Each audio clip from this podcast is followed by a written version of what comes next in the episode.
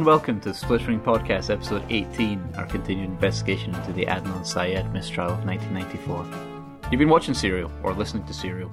I told you to listen to Serial. You did. It was one of those rare times, and it was very. Um, I was very offended that you had to because I'm such a huge This American Life fan that I really should have been on that like a lot sooner than I was. Oh, we we need to introduce our sponsor. Um, so uh, this episode of the Split Screen Podcast is brought to you in association with uh, MailChimp. Mail Mailchimp. I I actually use Mailchimp. Oh, really? That's Oh, really yeah, cool. yeah, Yeah, yeah, that's good.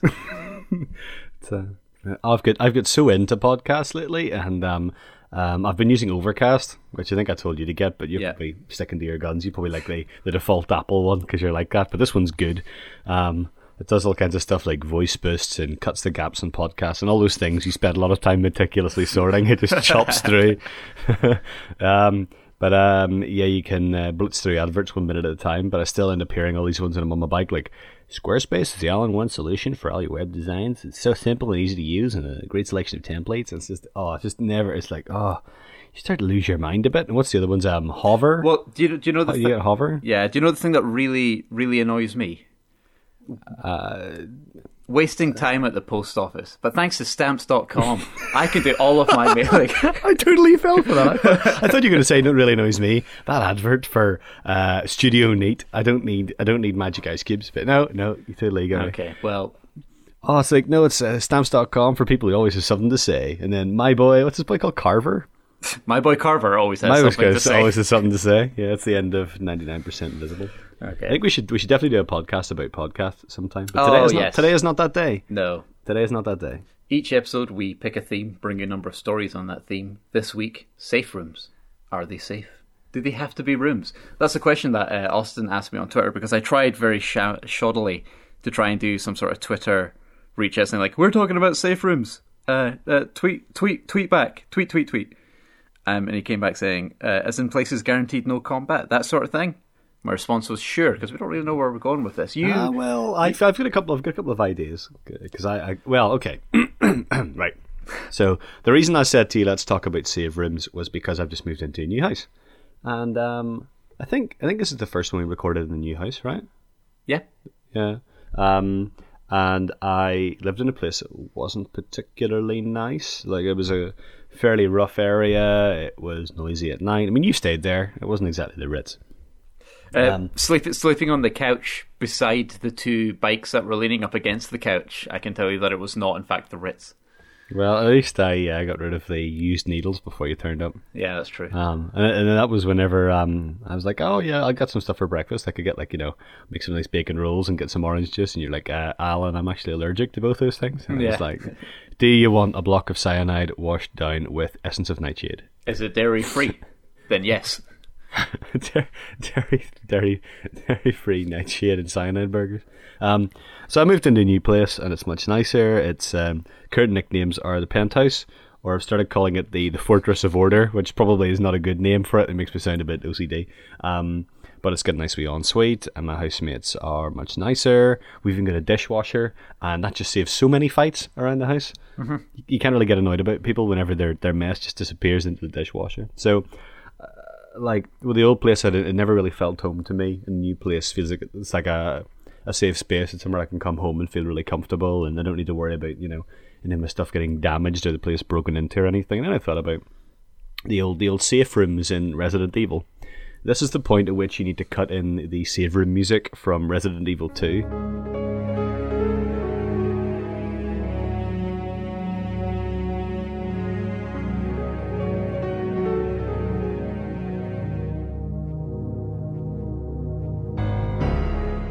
Well, it's very nice and calming. Also, there's a lot of clever stuff with like minor keys and the piano and stuff. Do you, do you remember it? I've never played through a Resident Evil game. None of Uh, them. well, no, actually, that's that's a complete lie. What I just said there. Sorry, I'm trying to be like a kind of politician of sorts. I've played Resident Evil Five. I did not have game relations with that game. I've played through Resident Evil Five, which didn't have safe rooms. I don't think. I think it was just a pause the menu and hit save, or it was a checkpoint kind of thing. Like there certainly wasn't any go collect the typewriter ribbon and then go go save your Oh. game in a separate little cubbyhole. if there's any Resi fans listening to this, they're going to be bristling. whenever you said your first one you played was five. That's like my the only Final Fantasy game I finished is thirteen. Story it really kills people. So, f- funnily enough, I played through Resident Evil 5 with at D. Williamson, I think, or it was in fact at Fire Duck. It doesn't really matter because they're both mentioned in the tweet. So, uh, uh, D. Williamson points out that Fireduck used to hide in the typewriter rooms in Resident Evil. Not sure if that's good material, but there you are. No, that that, that that's good because that's what they're for. But it's like I read a. I can't remember the piece I read, but they were talking about Resident Evil safe rooms, how they're not actually safe, and the whole point of them is like, you get to a safe room, you're exhausted, you, like you are safe in there, but you're eventually going to have to come out into the room filled with the zombies, and that's the scary bit. The the bit isn't the scary bit isn't necessarily the zombies; it's knowing that you have to face them again and summoning up the courage to do that. You know, that's what makes it quite interesting. Um, but I'm pretty sure most of them have save rooms. Four, I I don't know because I think four tends to load things into chapters more, and so it has little breather rooms. Mm-hmm. But it's not the same as like uh, say one, two, or three, where you had to run back to the save room, and yeah, you're right, you needed to have ink ribbons and stuff, and then um, get the nice piano music, and you could chill out a bit. Um, and it's it's a powerful effect though, um, and it's something it's something I mentioned in the the Dead Space review I did up uh, last month after my, my article saying that I would write regularly, and I haven't written anything since then. But say first rule of blogging: never first, say you'll do something regularly. Nah, nah, never commit, never commit. That's why my relationships are so great. But um, hey, you're in one now. You can't talk. Tables have tables have turned. that's true. I'm the guy sitting in my own crying myself to sleep, and you're the guy in the relationship now, Craig there's there's basically uh, uh, uh, for the listeners there's a rule that um, between myself and Alan only one of us can be truly happy at a time within like a certain part of their life. So either work's going well for one of us and it's yeah. probably going quite badly for the other. Um, and that extends to all facets and all. It's kind of like it's kind of like a yin and yang type thing. It's like win, win, and wang, and you're currently the winner, and I'm currently the wang. Um, but the, uh, point was, it's actually a point that I took from um, an old Retronauts podcast where they're talking about survival horror games. And their definition was it was any game that introduces an element of dread to the player that they have to overcome in order to uh, proceed. So not necessarily loads of evil monsters coming at you, but the fact that you have a, a, moment where you stop and you go, I don't want to go on anymore. Like I don't want to go down that yeah. corridor because I hear like a clanging of a metal pipe, and I know there's going to be something bloody going to jump out of that cupboard as soon as I get there. And well, I guess the save rooms in Resident Evil, from what you're saying, kind of did that.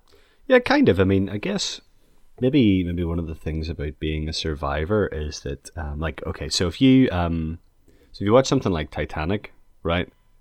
The, the James Cameron classic or something like I don't know Aliens or there's lots of other films that James Cameron hasn't made, but I'm just trying to those two just popped to mind because I watched Alien three last week. Um, so those films like whenever um, Rose gets to the end and she's clinging onto the board, or whenever Ripley blasts the Queen out of the airlock, those people are survivors. They have survived a horror. Whereas one of the random first class people that left the Titanic is technically a survivor, but you wouldn't necessarily describe them that way, you know? It's not quite the same thing. You know, like so a lot of those like survival horror games like Dead Space, you know, you feel like you've survived because you've battled in the face of almost impossible odds. Mm-hmm. Does Dead Space have safe rooms? I don't think it does. I don't think anywhere's safe in Dead Space. Um, no, it, it it it did. It had um, when you would because uh, you were going around this abandoned, uh, seemingly abandoned mining ship. You took the kind of monorail between all these different oh, sections. And yeah. when you would come off the monorail, there would be a little safe room of sorts, and you could um, upgrade your suit there. I think there was like that was where you had your inventory, and you could buy certain add-ons for for uh, guns and certain upgrades. Um, but the way it handled the save point specifically, it was little terminals on the wall, and those mm. weren't those weren't unique to the safe room. Um, those would be um, scattered along throughout the game. And I think uh, they did the thing where on the harder difficulty, you could only use those terminals a certain number of times in the entirety of the game. So you had to pick your save point very carefully, um, and you would go those ah, okay. long distances. And I, uh, in Alien Isolation, um, they do that to, to similar effect. You have to yeah. go up to the terminal, and it's a very cumbersome. It takes you just to, to save it. Have you have you got isolation? Uh, no, but I've read Rick Lane's excellent review yeah, Rick um, Lane. I don't know. He's not the kind of guy I'd have back in a podcast. Certainly not around the time of the new year, anyway. Probably not at Christmas nah, either. Nah, nah, definitely would be would be no present for me. I'll tell you that. Okay. But anyway, um, yeah, I I don't Have I read his review? I don't know, but I haven't. I have. I, well, hey, I'm gonna. We're, I'm, we're such good friends. I'm not gonna lie to my friend on a podcast unless it's you. Um, but uh, yeah, no, I've been playing it a little bit, and the save the save game process is really cumbersome. I've only met the alien once, and it was quite scary. But I got in, I got into a lift and moved to the next area. It was a monorail. It's a mining ship. What's kind of um, interesting on the Alien Isolation? Because have you ever? This is slightly off topic already, but What topic? do you have do you have like any games that you know were absolutely terrible? Like as much as there's a subjective nature to anything and to art and all that, but there are certain games which are just objectively bad games that you actually hold a bit of a sweet spot for. Oh yeah. Um. Well, actually, I'm I'm giving a talk on this next week. Um. I'm doing a talk at uh, Video Brains about nostalgia. It'll probably it'll probably be it'll either probably have happened by the time we release this. Um. But one of the games that I used to really like, but is shit, is uh, Robocod for the Mega Drive. James Pond Two. Oh, I remember that. And it's um it's it's bloody awful. It's a bit like um I always tell people never to watch The Mask again, and you'll probably disagree with me, but I I watched The Mask in primary school and I thought it was the funniest film ever. And then I watched it in high school and it was awful. um and RoboCod's a bit like that. It is a it's a really bad game. The reason I'm talking about it is because I'm talking about nostalgia and the Christmas factor of nostalgia. And RoboCod is a shit game with a lot of nostalgia set at Christmas, so it's kind of it is perfect. uh, the game for me that I hold that I really shouldn't think about this as much as I do was that Alone in the Dark uh, game that came out on the 360, which, which, which of course was the was, was also the first review that I wrote on the Split Screen blog, and I think I peaked early because that was the game where you had to press a button to blink. Um, That was the that was the lost podcast. That was whenever um uh you made me play it at uh, Rick's house, I think. And and I was just kind of giving this running commentary while I played it. It was like some kind of proto let's play, and we were all just cracking up at how shit this game was. So it's one of those moments you wanted to you wanted to cherish forever. But if you knew that if you tried to record it, it would just no longer be funny. A bit like our podcast, really. Well, long, long, unfunny story short. Um, one of the things that that game did was that when you looked at your inventory, you physically looked down and you you held your jacket open like some some creepy flasher, and you would then navigate around the pockets in real time. but the enemies were still coming at you. That's the way that you save the game in uh, Alien Isolation. Um, It doesn't pause it, and so while you and I think it makes a noise as well, which alerts the alien and, and the I other think it gives you, you. it gives you some kind of proximity scanner, so it tells you if people are nearby whenever you save. I think so. It kind of warns you not to do it, but I'm not sure what happens if you manage to get a save in and then get your head munched. 'Cause- No. Yeah, because I remember there was a point in the old um, Red Faction game on the PS2. Just thinking of like save rooms or points where I've saved myself into a corner, um, and I got quite far through the game, and I had like two health points left, and like three rounds of like the pistol, and that was it. And I was saved it just before this room where you enter it, and then there's a guy with a rifle in front of you, and then a lot of crossfire. So with the three bullets, I could take down the guy, and then he would drop a gun. But to get to the gun, I had to cr- go across this crossfire, which I could never do. Time and time and time again, I would reload it, shoot, fail, and got so good at like taking this guy out, but could never get to the gun. So eventually, I like gave up, and kind of years later or whatever, then went and played the game again. Got to that point, and it was like, oh, I did. I felt my head was like flooding back with all these memories. Finally, got past that point, and the credits rolled. Like that was like literally at the end of the game, and I was thinking oh like, oh my god! like ah, as soon as I get around this corner, I've got like a whole other bit. Oh, it's done. Oh, okay. Yeah, but I think like there's there's quite a few games that do the Alone in the Dark, um, go inside the public masturbator trench coat stuff for making items because it does crafting Alone in the Dark, doesn't it? And I think the last I think the Last of Us does that as well. Where you can't pause the game to craft. Um, Dark Souls is another game that you can't pause. And um, I I read a piece on I think it was Chris Kohler at Wired whenever Destiny came out, and he said like go it games like Destiny and Dark Souls where you can't pause at any time uh, are not for him because he can't make the time in his life. Like if he, you said, like I've got a kid, you know, I've got a family, I need to stop playing a game, and I can't put my life on hold for a game. I put the game on hold for my life.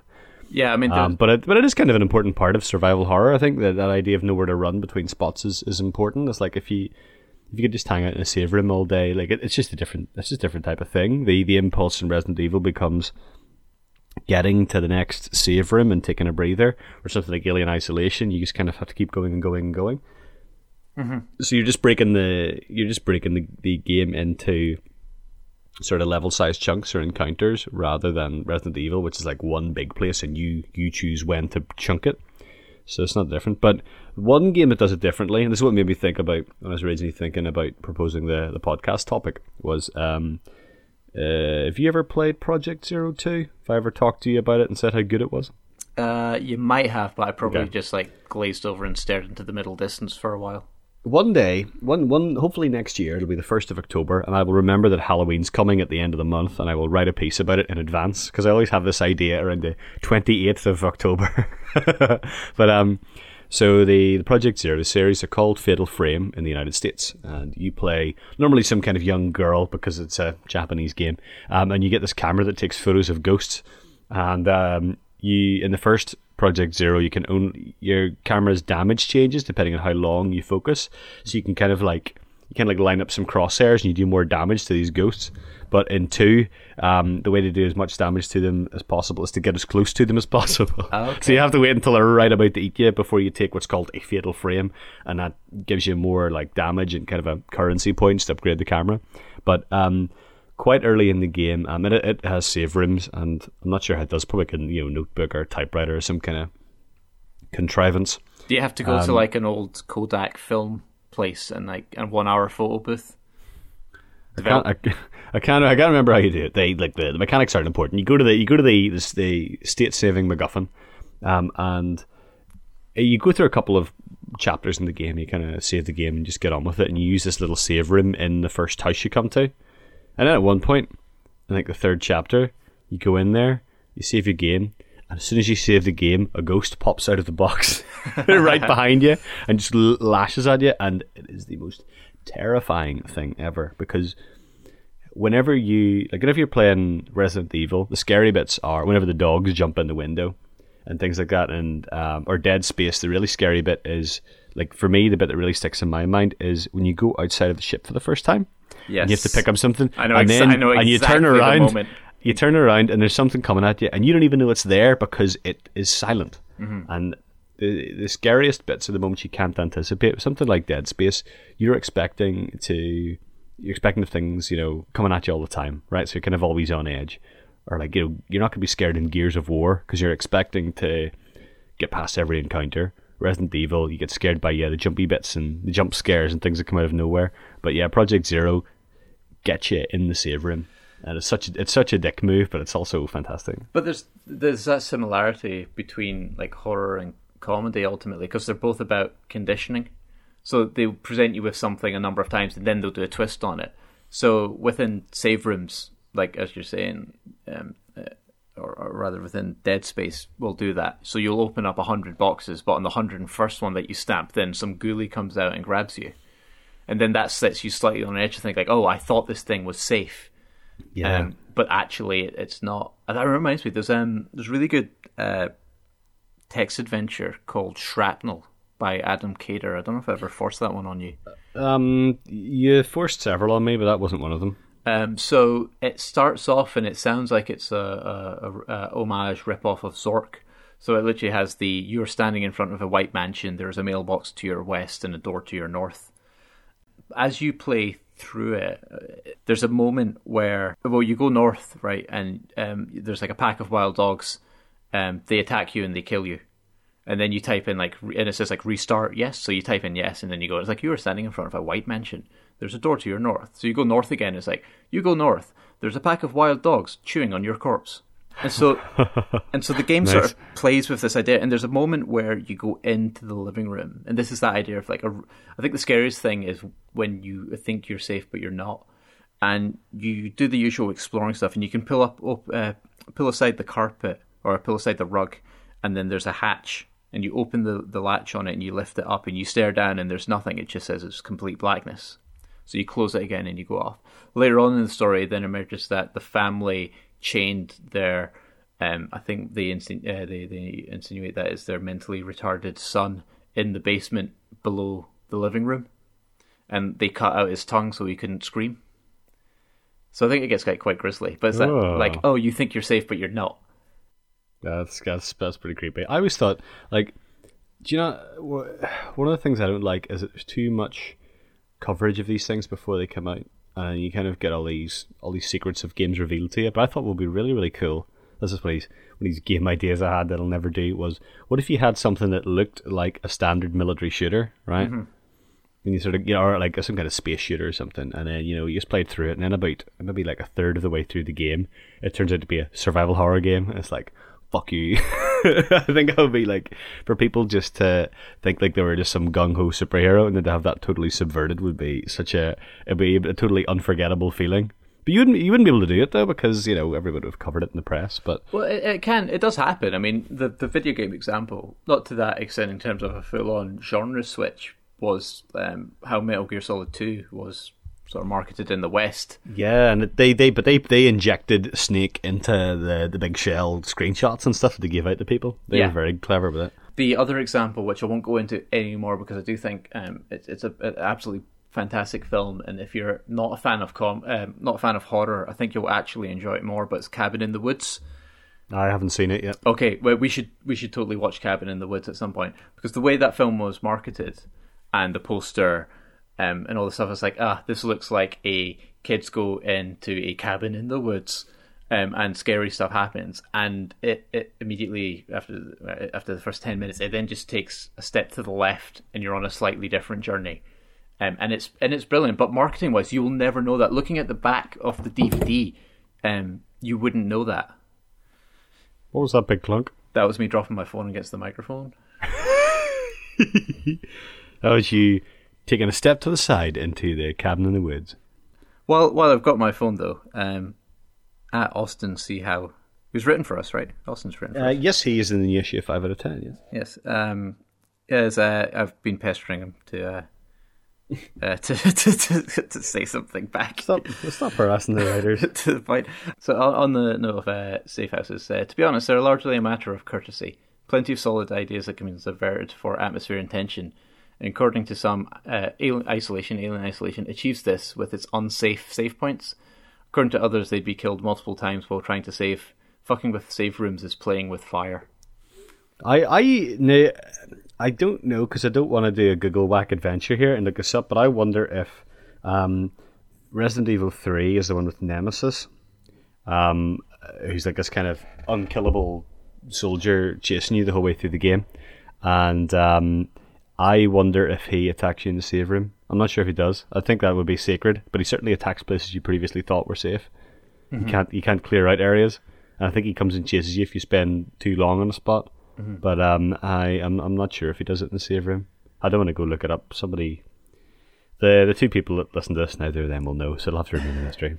There's two. There's two more games. Um, I'd sort of like to touch on before we. I think we leave the kind of horror survival horror. I keep trying to say horror in a way. It's like a really hard word for me. Horror, Horror. horror, pal. It's pure horror, by the way. Because there's been a murder. Um, Just say, just ju- oh, uh, okay. Before we move on, um, did I ever tell you about how there's a Goosebumps game uh, called Escape from Horrorland? Uh, I, I'm pretty sure that uh, Jeff Goldblum is in it. but um, no, that I will look up. But um, one of the things was um, the the main character, like we're all talking about, you know, on, escape from Horrorland. Let's see if it is it's somebody famous. Um, da, da, da, Yes, Jeff Goldblum, Isabella Rossellini, isn't it? um, but yeah, the, the main girl has an unfortunate accent that makes her pronounce it as Horrorland and I thought that was very funny back in 1987. I thought that was a, a real hit. Back in 1997, you were what, one years old? One year, 1997. Oh, 97, sorry. That- Yeah, I was going. okay. Um, So, so two games. One, uh, Dead Rising, which I, I thought you were going to say. I thought that was going to be your choice of a game that's actually shit that you really like. No. It was going to be Dead Rising. no, I, I, I, I, I've always stood by Dead Rising. Everyone else made fun of my gaming husband, but I stood by him. Dead Rising was a fantastic game, even the first one with all its AI faults and, and, and, and, awkward saving. Because Dark Souls, Dark Souls then came out with the same bloody thing. Speaking of safe, speaking of safe rooms, fucking Dead Rising, man. So you would have to, you could only save the game in one, uh, one area up in the, I think it was called actually like the safe house, but it's up in the, the roof effectively. It was kind of the, the the staff room almost. Yeah, it was a security room. That's what it was. It was the security room where everyone was uh, secure, and you had to march your way back there every time, and it was a long journey. Like, even from the start of the mall, it was a good five minutes of going through three or four different load screens before you actually got to the point where you could go to the one locker and save. And if you had um, survivors in the game, you had to escort them back, and that's where the you know, like the ghosts in Pac-Man had better pathfinding. That's probably a bad example because it's actually all they have is excellent pathfinding. However, corpses have got better pathfinding than these AI survivors did. Um, but I, oh no, fuck, I fucked up. Actually, you could save in the toilets. I only found that out like I only found that out uh, like years after the fact, and was like, "You're you're what? You can do what now?" You can actually save in the toilets. Yeah, you can save in the toilets. There's only three or four of them again in the in the, the mall, but it then became a big like investment. Like you want to go out and everything, you've got this time pressure on you, which I think is slightly different from an Alien is- Isolation. Um, but this is this is somewhat turning into a review of that game, where neither of us have really played it because I've seen. Let's wait until um, I finish it. Yeah, I've seen. Have you? Are you actually playing through it now?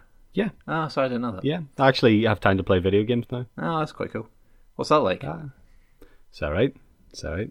I uh, well, uh, uh, of course, it was cl- classic Alan moment um, where I was like, oh, I could finally get cracking into Bayonetta 2 because I'm only on like the, I'm only a couple of chapters in, and uh, I really want to get it done before Christmas so I can legitimately say it's the best game of the year because I think I know it will be. But uh, but um yeah, and I was like, I was on my Wii U and I was like, oh. I've got a demo of Monster Hunter 3. Let's play that before I go to bed. And it was balls. It lasted five minutes before it got deleted. That's why I didn't play Bayonetta last night. And now, now I want to go watch Cabin in the Woods. so I don't know I'm gonna. Uh, well, I save it. Well, I save Cabin in the Woods for when I come to visit. Save it, save it. We'll watch it when Okay. you come up. It's good Okay. fun.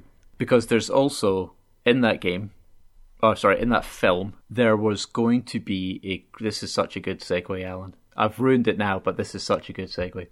There was going to be a tie-in with the Get a Drink Valve game Left 4 Dead. So at a very brief moment in Cabin in the Woods, there a drink. There there is a picture of a boomer, a tank, a witch, and a hunter from Left 4 Dead. Um, so we can watch that, and I can freeze frame it and go, look, look, see there, see there, there it is, it's right there.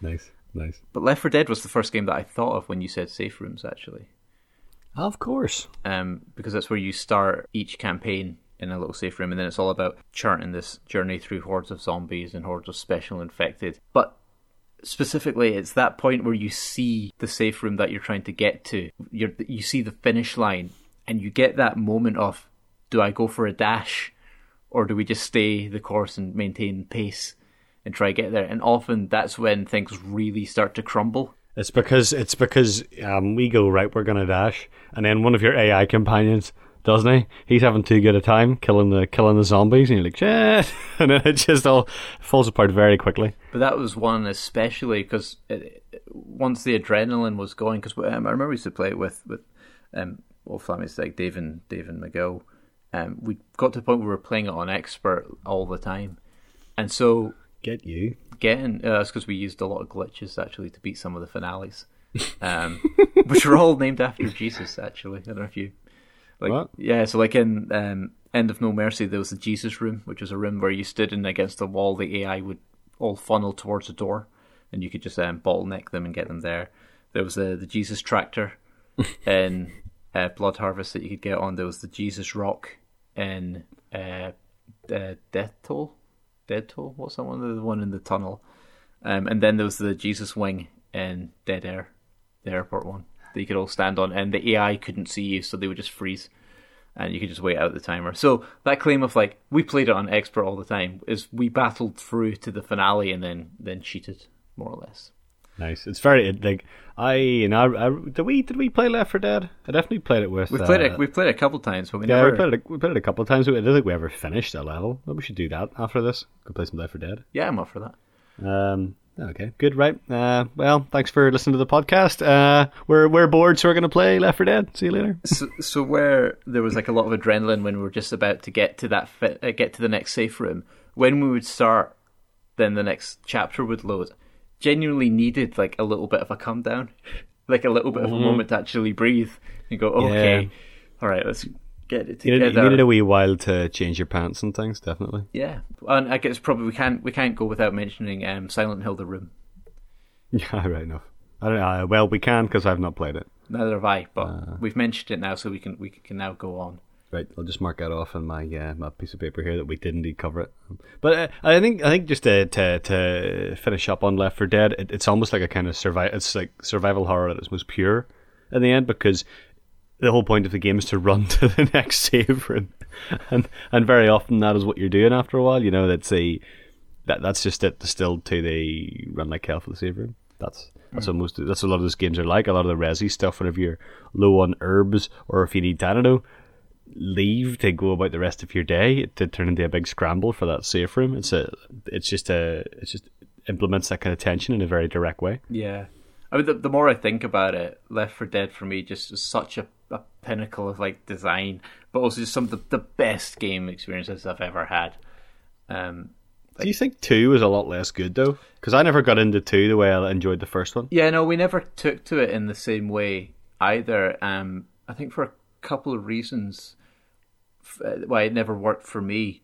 One was just um, the characters themselves weren't actually as interesting. That sounds like a very shallow thing to say because the characters don't matter as much, but the the whole game lost a lot of the B movie vibe that the first one had. It wasn't trying to go for that. It actually tried to tell a continuous story going through Savannah, and the level design was much more naturalistic in the second game but it lost a lot of it was it was from a kind of game designy point of view it was less fun to navigate.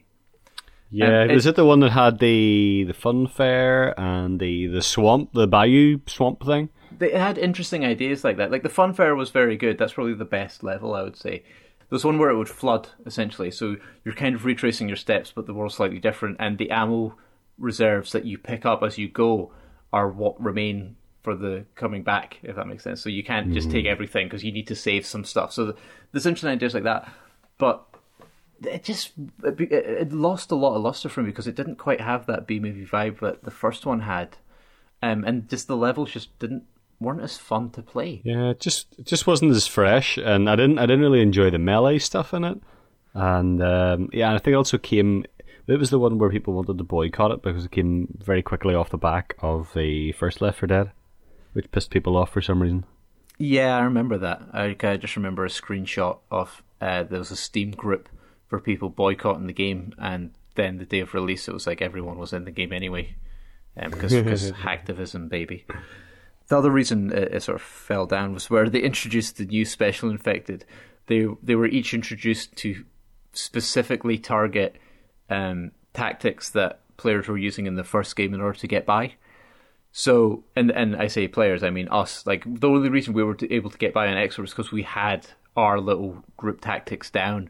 So one of them was just be you could just find a corner, two people kneel down and use the melee attack just to push zombies back, while the people are standing up above them, shotgunning them. Mm-hmm. So they introduced the spitter, who would then pr- launch a projectile into the corner and turn the floor to acid. So you had to move, so you couldn't camp together. Yeah. Um, similarly, the jockey and Oh, um, I remember the jockey. jockey and charger were introduced to again stop the try split up the group. That was um Well, hold on, I thought the jockey was in the first one. no no jockey was uh jockey's the one that jumps on and then rides Uh, pulls someone away. Um, Oh, was. I didn't realize it was in the, the, the. I thought it was in the first game. No, because although the smoker would um, pull people away as well, it was very controlled. So you could actually just let someone get dragged and don't chase them. You could just stand, target your shot, and, and shoot them down. Because the first one was the was the boomer, the smoker, the witch, and the hunter. Was that right? Uh, yeah, that's right. And then they introduced the spitter, the charger, which would just um, was kind of half like a tank, but would just do like a very direct charge into a group and throw them away. The jockey, and then they put wandering witches in as well. Mm. Um, but it just yeah, it just never took. I would I'd be very keen to to see um, another version of of Left 4 Dead come out. Be more interesting to see what they can do with uh, any increased AI, you know, stuff. And the AI director that they had that was orchestrating the game, it'd be interesting to see that be developed more rather than the game. Because I think the look of the game was fine, you know. Well, the people who made that have now moved on to Evolve, so that might be where to go next if you want the Oh, right, really? that kind of a, yeah, yeah. And again, it's a team of four people against one big human-controlled like beast, I think, human-controlled monster. okay. I haven't actually, I haven't really, haven't really looked into it that much because it doesn't really sound like my cup of tea. But I think I got good, um, got some of those, I don't know, E3 badges of glory. You know, the ones that like IGN and folks give out and slap onto people's booths. Yeah. Although that's kind of like when you get a certificate for attending a course, and you're like, I can't really hang this up with any sense of pride. Hardest trier. Your your advert was the best at the advertising show. Well done. Pretty much. Um, all right. Any other survival horror stuff? We've kind of hit that quite hard. No, I think we've we've gone we've gone um pretty grave deep in that. All right. You ever developed agoraphobia in a game? Agoraphobia in a game? Um, eh, not really. I need to I need to write a piece about um. Chris Donlan wrote a piece about uh, catastrophe games and dealing with his illness, and I started chatting to him on Facebook about like how I hate games where I'm not in full control of the situation. I find games like Fire Emblem and XCOM and things like where I know there's going to be some catastrophic loss I can't recover from. I find those very uncomfortable, so I'm going to write something about that at some point. But, Okay. um, but agoraphobia, no, not really. No. Right. So for me, it hit when the first time I played Minecraft, and I realized that I built this um this this little home inside this this mountain, and I had like this pathway that would go across into the next mountain, and then there was all the tunnels and all the the, the excavation stuff and the caves and the different levels. I realized that once I'd built it and built it, I would like went outside and put kind of lights up and things. I never left that area. Like I never wanted to leave that area because that was like I actually spent so long building your way home and everything. I spent so long there and I did feel like genuinely sort of safe there. And it was like, this is the world that I know. And it was just so strange because I was installing all these mods to put in like the kind of mapping at the time. You would get the 3D isometric mapping stuff. And I saw like this whole world and I was like, nope, don't really want to go out there. Quite content sitting at home here, which is basically what I do in real life. Um, slow, rearranging my albums over and over and over again. Haha. So, uh, you okay? Yeah, fine. I'm fine. I'm, I'm fine. fine. I'm fine. Um, but that was that. I think that there's. I would have thought that was how you felt on like Animal Crossing. Is that not a similar thing where you're kind of building up? No, no, no. Animal Crossing, like Animal Crossing, you've got a town, and you, you are. In fact, even the latest game, you are the mayor of that town.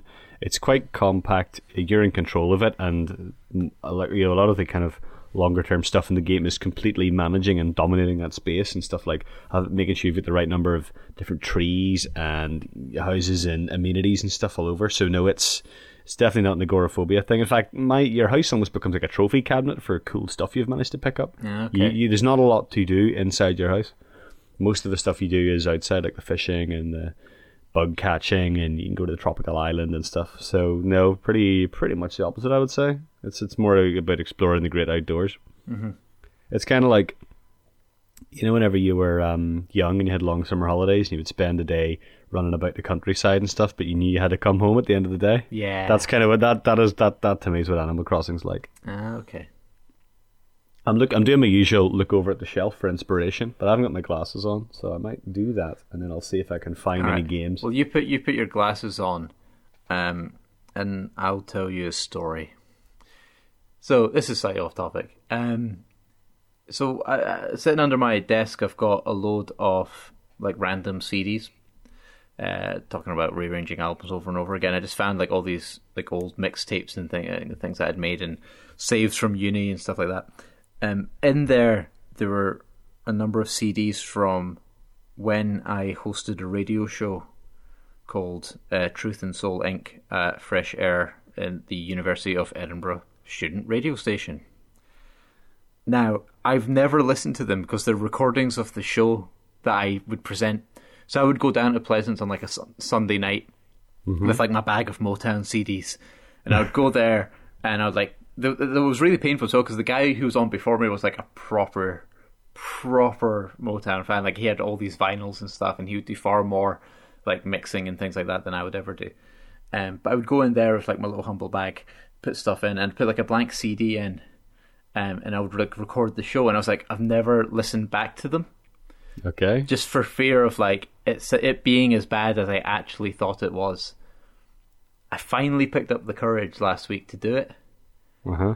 and I put it in, and I hit play, and nothing happened because apparently I didn't hit record on these CDs. So, So you've got a box of fifty blank CDs. eight. eight blank CDs with the, the dates dutifully written on them. Um, and each time I went in, apparently, uh, just didn't actually record in the way I thought it was recording. So I don't actually know if this show got broadcast at all. It's got to be some metaphor for your, university career. Something like that. there's got to be there's got to be some kind of analogy to make there. but yeah. So do you have a look at your shelf? You you found anything? Oh yeah, I did. I didn't see anything. Oh, right. Uh, I just I just I just saw you hit blank CDs. What about uh? What about? son of son of a bitch. oh, this is just um, this is just Craig's funny stories. Last la- last time was of course the the Shargel story. I've got a bit of, I've got a bit of follow up on that. Um, I am using original source right now, but I've got a great Lush shampoo bar. So have you ever used one of those? No. God, it's amazing. It's like one swipe over your head, and it's foam city.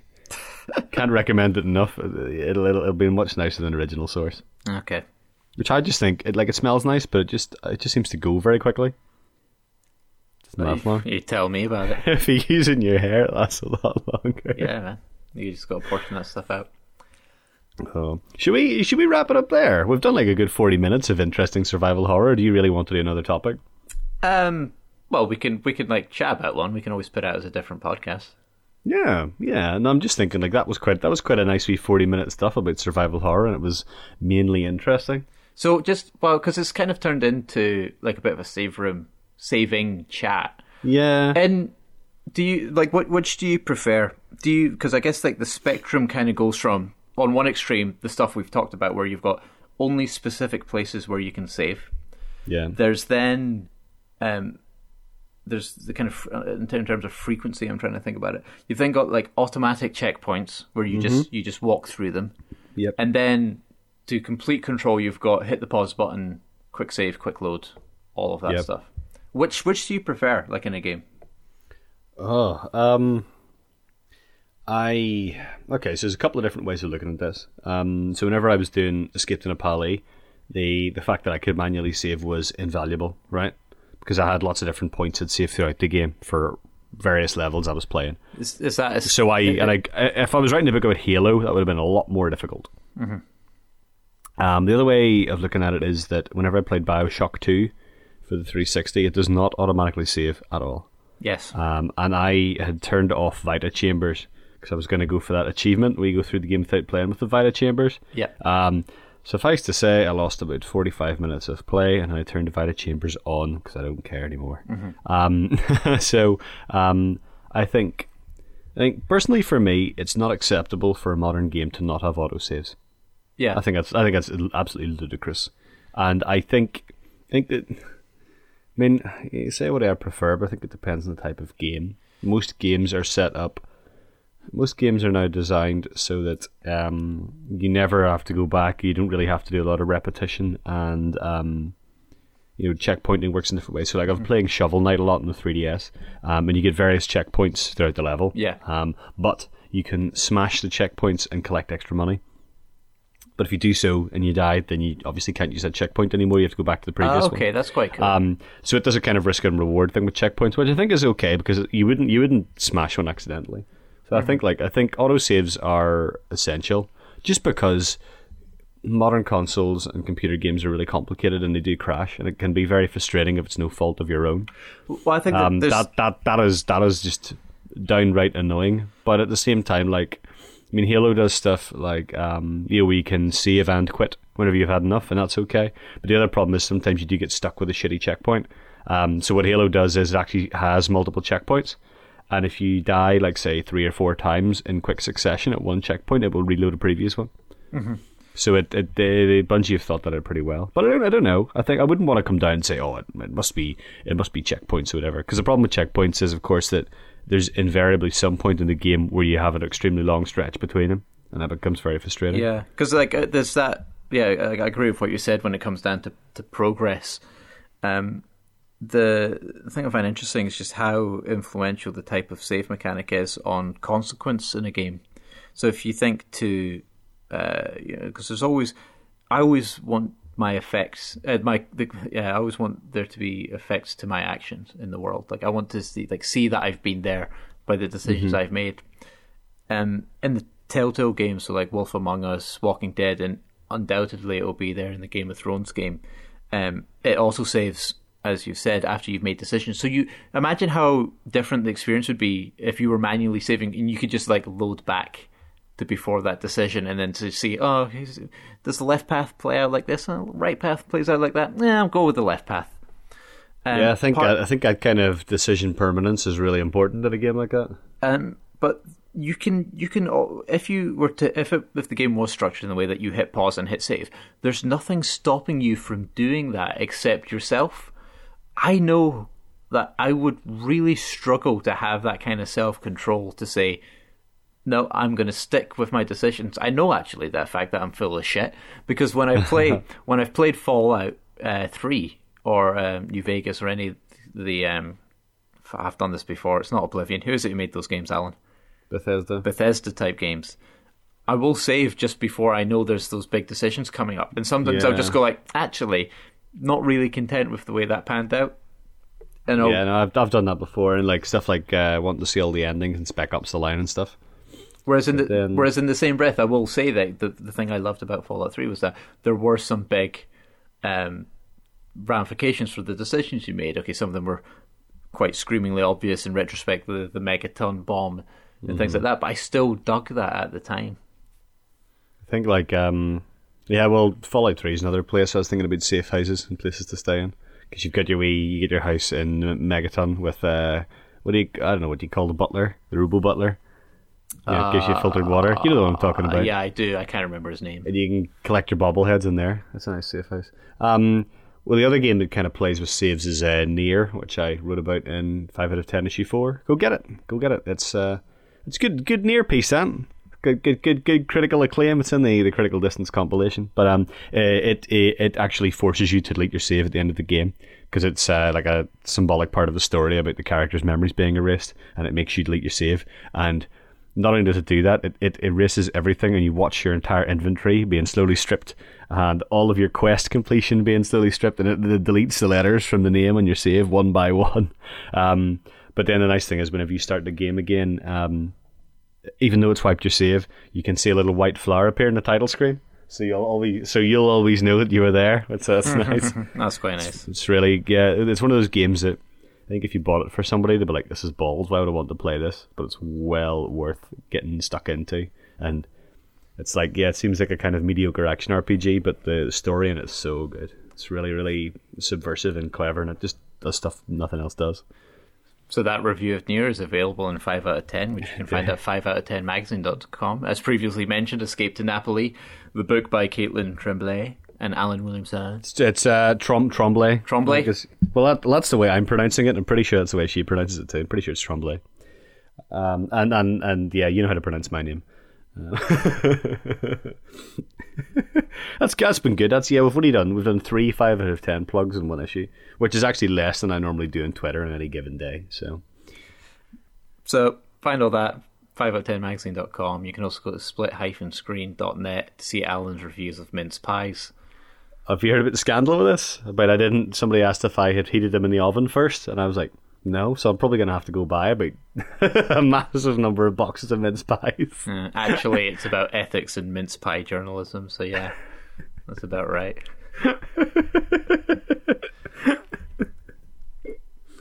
I've been Craig Wilson. This is Alan Williamson. No, it's not. How do we? We don't sign these things off, do we? We don't just end it. Just say, I don't know. Smell you later. Oh wait, Why, why do we sign them off? it's I come, don't know. It's, it's come back. know. It's come back. Wadsworth. Wadsworth was the robot butler from Fallout Three. that. I was like, it's come back to me, Wadsworth, and I was like, we sign off our podcast by saying Wadsworth. Wadsworth.